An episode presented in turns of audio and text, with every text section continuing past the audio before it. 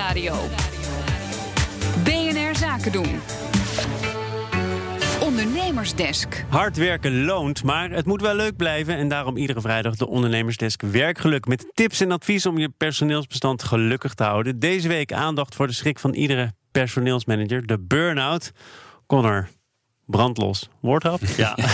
Okay. Burn-out is natuurlijk een term waar je heel erg vaak dingen over leest. Over de definitie, daar zou je over kunnen kibbelen. Ik geloof dat het ook nog steeds medisch gezien een beetje een vage term is. Hè. Maar vanuit arbeidsperspectief valt er in elk geval wel wat zinnigs over te zeggen.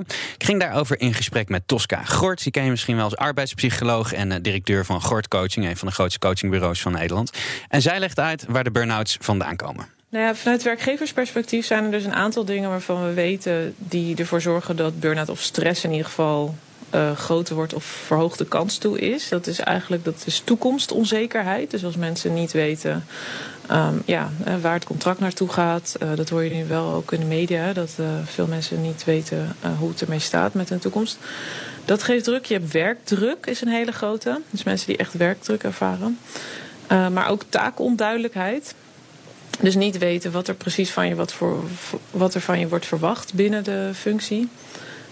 Zijn hele grote stressfactoren. En je hebt nog 2, dat is werk-thuisbalans. Hè, dus dat je bijvoorbeeld te laat thuis komt door die files, dat soort dingen. En conflicten. Dus dat zijn eigenlijk de 5 grote punten die mensen veel energie kosten op het werk. Er ligt van alles op de loer en dan is de vraag hoe je er als werkgever voor zorgt dat het nou niet in jouw bedrijf gebeurt. Ja, en daar zijn een aantal manieren voor. Heel direct gezegd kun je dus eigenlijk gewoon het tegenovergestelde doen van wat Tosca Gort net heeft uitgelegd. Dus geef die toekomstzekerheid, neem wat werkdruk weg bij je personeel en maak je taken heel duidelijk. Maar je kan ook verder gaan. Maar iets wat mensen energie geeft, dat kan je ook aanwerken als werkgever. Dat is namelijk de autonomie verhogen, zodat mensen al die punten bijvoorbeeld zelf kunnen reguleren. Hè. Dus als ze een keer een ziek kind hebben, dat ze dan wat dingetjes zelf kunnen reguleren. Is een grote bevlogenheidsfactor. Maar je hebt nog 2 andere grote en dat is verbinding.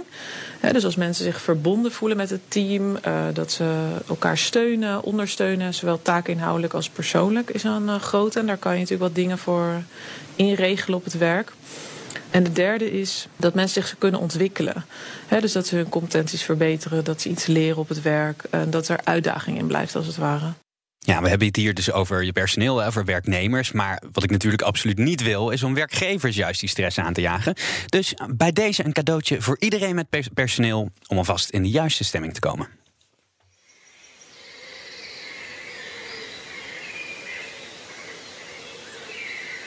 Beeld je even in. De kantoortuin wordt een kantooroase van rust. De bureaustoel een hangmat. Het tapijt een zachte, mossige ondergrond.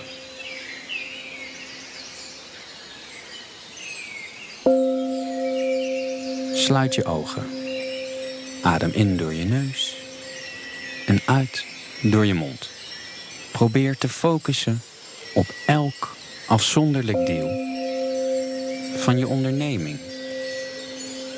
Hoe voelt de afdeling HR? Zit er iets vast bij facilitaire zaken? Blijf ontspannen, maar wees je bewust van de spanning in je zaak. Visualiseer waar de blokkade zit. Neem een individueel persoonslid in gedachten. Hoe zou ze zich voelen? Heeft ze genoeg ruimte? Is er genoeg vertrouwen vanuit boven? Waar liggen de kansen?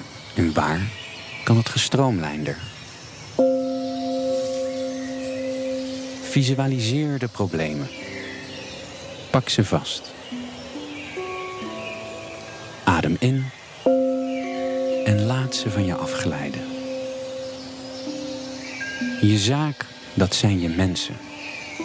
Geef ze de lucht. En geef ze de ruimte. En wees één met jouw onderneming.